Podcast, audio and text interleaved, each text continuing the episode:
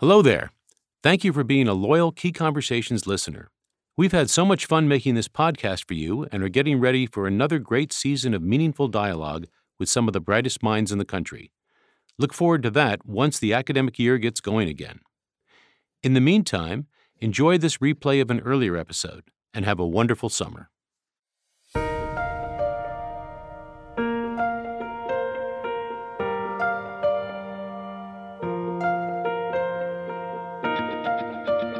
Hello, and welcome to Key Conversations with Phi Beta Kappa. I'm Fred Lawrence, Secretary and CEO of the Phi Beta Kappa Society. This podcast features conversations with Phi Beta Kappa visiting scholars who spend one academic year with us. They travel to up to eight Phi Beta Kappa affiliated colleges and universities, partake in the academic life, and present a lecture on a topic in their field. Lectures are always free and open to the public. For a full schedule and to learn more about the program, visit pbk.org.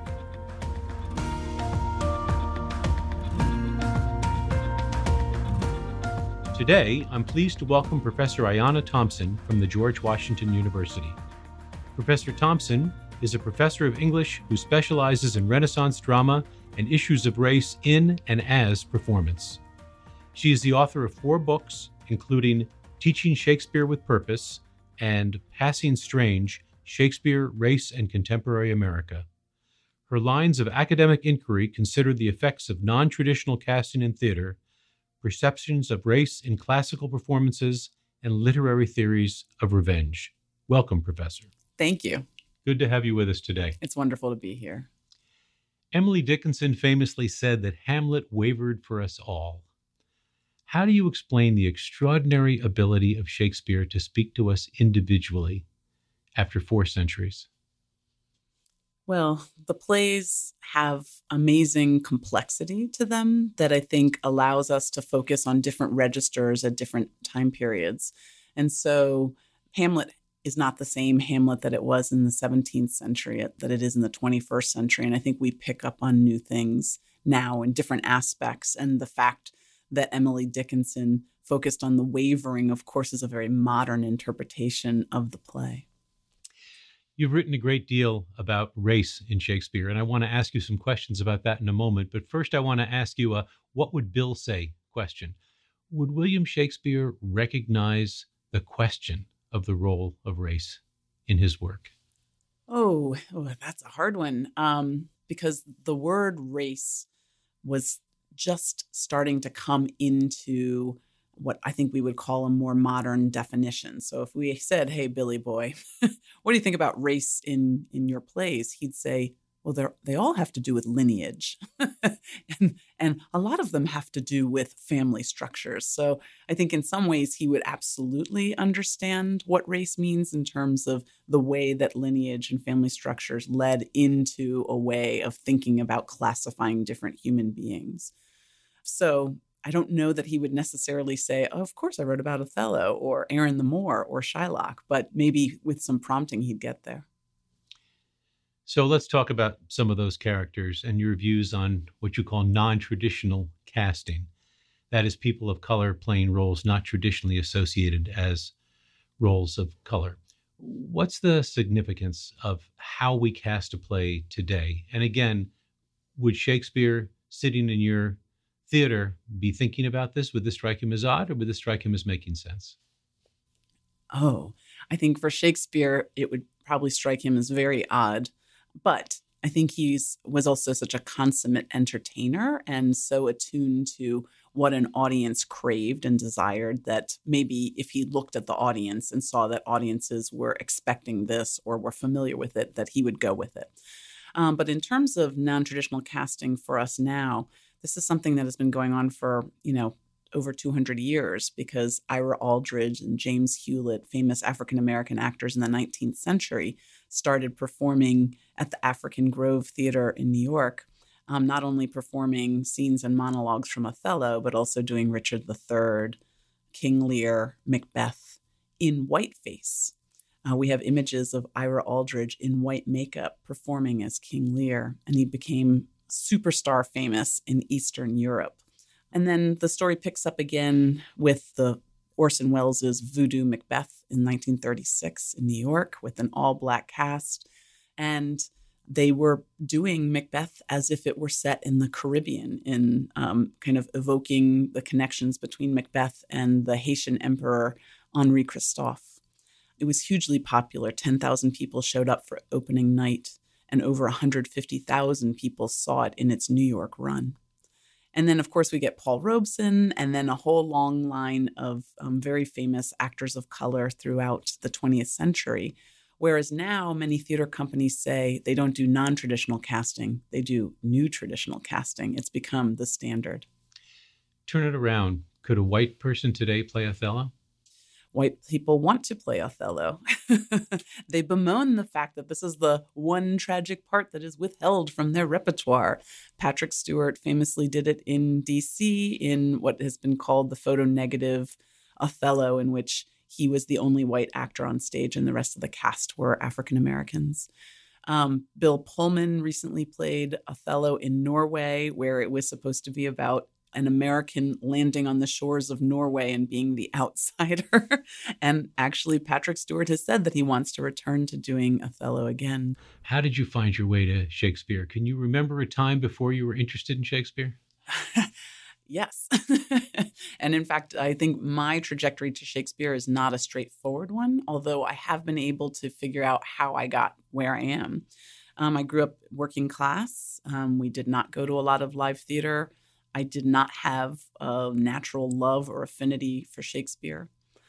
However, when I was 13 years old, my mother came into a little bit of money and she decided that we should go to England and she decided that we should go to Stratford upon Avon, and she decided that we should see a play at the Royal Shakespeare Company.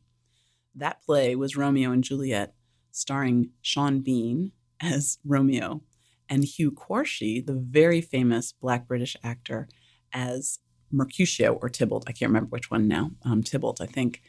And it was set in 1980s where all the characters were wearing leather suits and there was a kind of vague mafioso feel to it and it was so alive and so electric and it was so about the current moment and i looked at my mother and i said this is what shakespeare's about i thought it was pumpkin pants and this is not pumpkin pants at all this is this is my life these people are sexy and amazing um, and so I had a poster of Sean Bean from that Romeo and Juliet production in my college dorm room. But I was not invested in Shakespeare. I was doing the modern British novel, I was doing post colonial stuff. It took me a long time to travel back to Shakespeare and also to realize that that first production that I saw was a non traditionally cast production. And I think that imprinted me in some fundamental way. And yet the language obviously spoke to you. The language in performance is to me seem like there's five minutes or so where you're like, I don't know what they're saying, right? The first five minutes where you're adjusting your brain to iambic pentameter and poetry. And then all of a sudden you realize I'm getting it. And if you don't think about it, you, and if it's really well acted, it is completely transparent what they're saying. And so I've always kind of privileged the live performance because for me, that's where meaning is translated. And it becomes so clear, so on the surface. And he's always talking about us. You know, my mother taught high school English for 40 years, and she taught in the back in the days when all the kids were tracked, she taught honor students and non-college bound students, and she loved teaching Shakespeare to the non-college bound students in particular. She would always talk about the way in which they related to Hamlet, not in the abstract, but they understood the family complications that he had and he spoke to them very directly. So I, I wonder if you've had experiences with that in your teaching. Absolutely. I I mean I love teaching Shakespeare because I often teach non-English majors. Um, and I often get them on their feet and thinking through the text through performance. And many of them leave the class saying, I feel duped. I feel robbed. Why didn't I have this earlier? And I said, Well, we've been waiting for you. so it is a great moment when you get students to realize that the plays are talking about things that are directly related to their lives, whether it is being an outsider, um, feeling like you don't fit in, feeling like your family's falling apart, feeling like the world is topsy turvy and you don't know which way it's going. It's all right there. We all had problems with our father. We didn't all write Hamlet. you got a good story for us of watching a student uncrack uh, one of the puzzles of Shakespeare? Yes, Macbeth. so I taught um, an honors class last year, and it was a Shakespeare in performance class. And so I was taking them to see a bunch of plays. And so Macbeth was on the syllabus. And the students came in the first day and they're like, I don't know. They weren't, they didn't seem impressed by it. And I said, well, you know, don't don't you think that this is the happiest marriage you've seen in any of the plays? And they resisted that. And then I said, okay, what do you think Macbeth is talking about early in the play about his ambition? And they said, oh, you know, he, he wants to be king, whatever. And I said, right, but he understands from the first moment he encounters the witches that he's going to kill Duncan, right? Like the, he says this, this, the thought on, you know, makes his hair stand on end. And I said, so what's the ambition for? And I saw them grappling with the speech, grappling with the speech, grappling with the speech. And finally, the student looked at me and goes, Oh my God, he's on the ladder because he's been told he needs to be on the ladder, just like we've been told we need to be on the ladder, but the ladder doesn't go anywhere. and the whole class gasped because these were honor students and they realized what it was to be on an, a ladder that doesn't go anywhere. So, as they say, it just got real. It got real for them, very real. And did the teaching of the play change from that moment? Yes, absolutely. I think they became more cognizant of themselves in the play, the things that they're willing to do to achieve their ambition, um, the things that they think they shouldn't do, and where those lines are. It became incredibly um, intense, I think, for those students. The Folger here in DC just did a wonderful production of Antony and Cleopatra. And I was struck by the fact that some of the best speeches don't seem to go to Antony or Cleopatra. Uh, Enobarbus has this wonderful speech, the barge she sat in like a burnished throne burned on the water. It was intoxicating.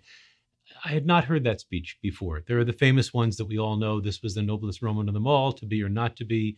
Uh, the fault, dear Brutus, lies not in our stars, but in ourselves. We are underlings, etc. Uh, so, do you have some favorite speeches that are, in fact, not the famous ones. And can you share a few and tell us how they came to be your favorites?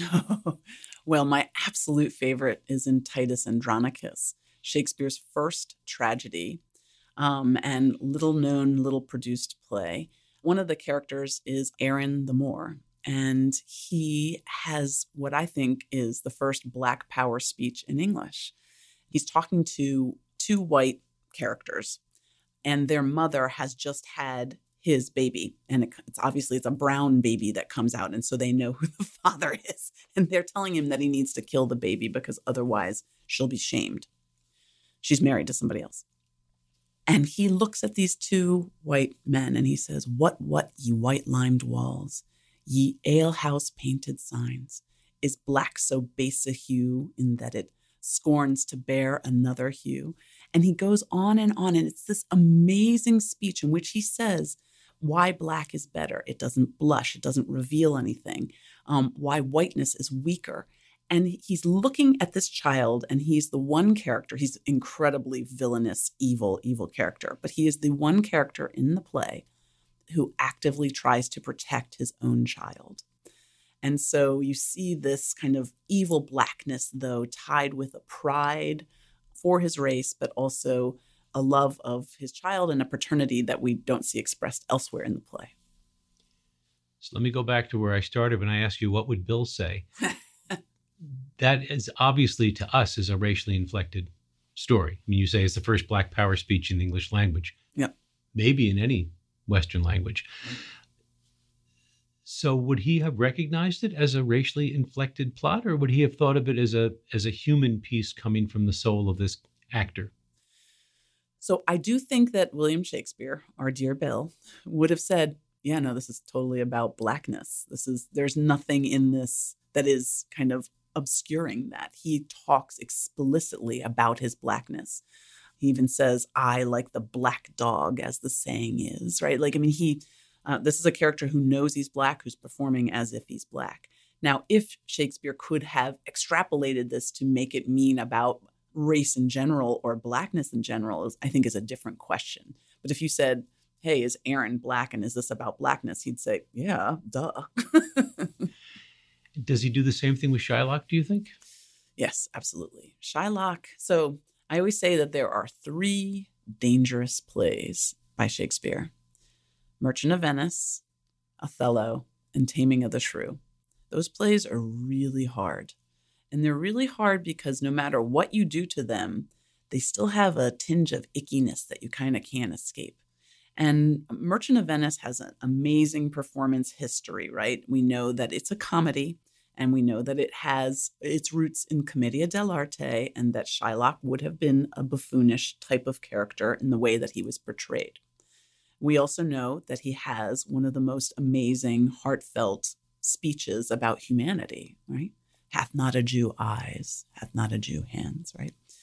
Um, if you cut us, do we not bleed? Do we not bleed, right? So we've got this buffoonish commedia ca- character saying one of the most intensely humanistic speeches that you can imagine. So there's that dissonance that Shakespeare likes. And uh, getting back to the performance history of Merchant of Venice, we know the Nazis were really interested in staging Merchant of Venice so that Jessica, Shylock's daughter, could actually be a Christian who happily escapes from her evil Jewish father. Um, we also know that post Holocaust, that many Jewish actors, acting companies, and theater companies at colleges and universities use this as a type of Zionist text. Um, I saw a production like that at Harvard by a student Jewish organization. So they're really trying to appropriate um, Shylock. I'm not sure that it works. Um, I think it's still, there's yuckiness in the play. I think there's a lot of yuckiness in Othello as well because Iago is the one who controls everything, and and Othello is the dupe, and Iago is um, it's a comic structure to that play as well. Even though it's a tragic ending, the structure is such that Iago makes the audience complicit with him in what he's doing and undermining Othello. And Taming of the Shrew, from a feminist perspective, it's hard, hard, hard to get out of the words, right? You know, when Kate at the end says, I'll put my hand under your boot, right? she's totally submissive to Petruchio. Now, you can do that with a wink or not, but still, the words themselves, you know, I mean, this is the grappling part that I like. We've been talking about non traditional casting of Shakespeare plays. Let me take you out of Shakespeare for a second, and maybe one of the most remarkable contemporary moments of non traditional casting is the extraordinary performance of Hamilton on Broadway and now all over the country, all over the world. First of all, have you seen Hamilton and what are your uh, responses, reactions to it? And then I'd love you to tell us a little bit about how you use it in your classes.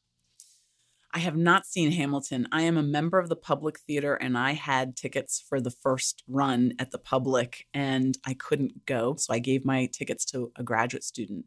Um, this to, is a graduate student who must be very, very grateful to you. My student came back and he said, "Oh, you made a mistake."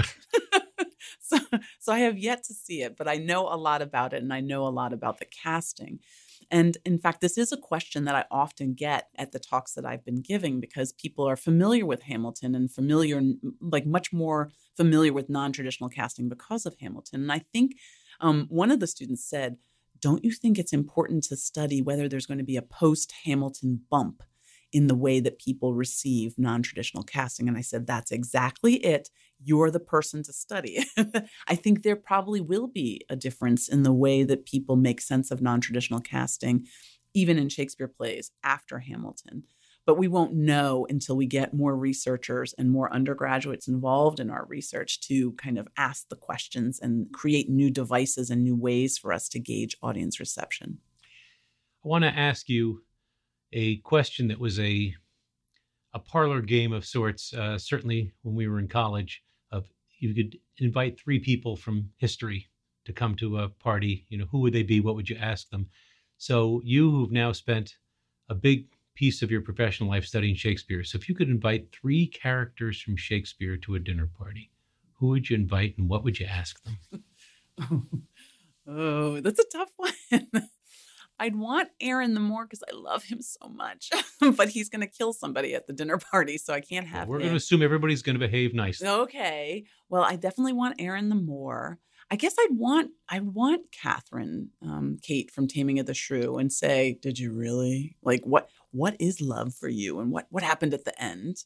Um, I guess I'd want I'd want to know that, and maybe, oh, yeah, I love the romances, the late plays, but they're also like they end so sappily. I wouldn't want to have the sappy people. So maybe maybe, you know what, Ophelia would be pretty cool she'd be cool, you know, before she's sad.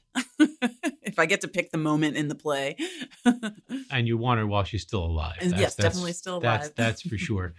so we were talking earlier about favorite performances. I shared with you that seeing Simon Russell Beale play Hamlet and James Earl Jones play Othello were my mm-hmm. two personal favorites of performances I've seen. I'm sure you've seen many more performances of Shakespeare than I. So tell us in, in closing, what's the single best performance you've seen in a Shakespeare play? Oh, okay. Well, I think it's going to have to be um, the Toneelgroep, um, this Dutch acting company mm-hmm. that's led by Ivo van Hove. And they do, they did, they have two um, big Shakespeare productions that are like six hours long. One's called Kings of War, and one is called um, The Roman Tragedies. And actually, a bit of Kings of War was Richard III. And the performance of that Richard III was the most terrifying thing I have ever seen. He was so scary. And that, and you could see the whole audience was tense and um, clutching things to their faces because it was so terrifying. And I've never felt terrified in theater. I felt sad or emotive or happy, joyous, you know, light, but I've never felt terrified. And that was different. And I thought, ah, that's very Shakespearean. You've had the occasion as a Phi Beta Kappa visiting scholar to go to a number of different cities, a number of different schools. I know you've been to University of Houston and Rice and Houston and Rhodes and University of the South, Sewanee. Has a student asked you something that you were surprised, or not even a student, a townsperson asked you something that surprised you on this trip? I get asked questions all the time that surprise me because the the talks that I'm giving I've tried to gear as I don't have I'm asking questions I don't have the answer and I often say I'm giving you this talk because I think you your generation has to solve these problems. So one of the problems is that we don't have any real data about how audiences understand non-traditional casting because theater companies are loath to ask questions about it. Um, and researchers, academics to date, have not done any work on how audiences make sense of non traditional casting in a Shakespearean production. So I say to the students, this is for you, you guys, this is the general, you are the generation. So I've had numerous questions about how do we do it? And we said, I don't know, how are you going to do it? And one of them is like, let's create an app.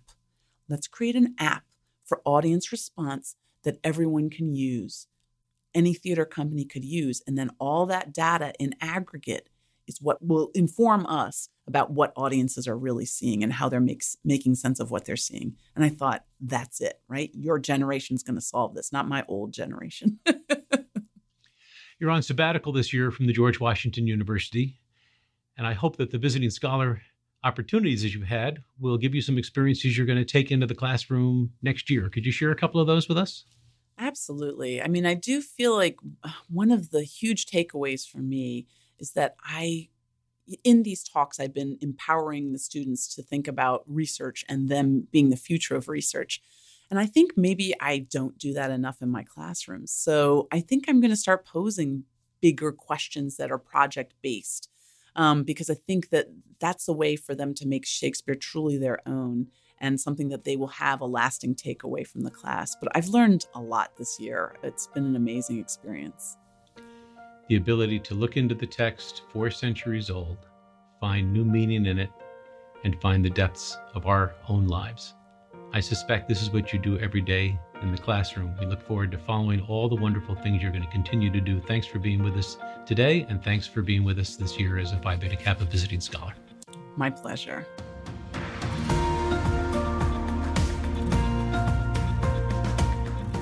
Thanks for listening. This podcast is produced by Lantigua Williams Co. Our theme song is Back to Back by Jan Perchik. To learn more about the Phi Beta Kappa Visiting Scholar Program, please visit pbk.org. I'm Fred Lawrence. Until next time.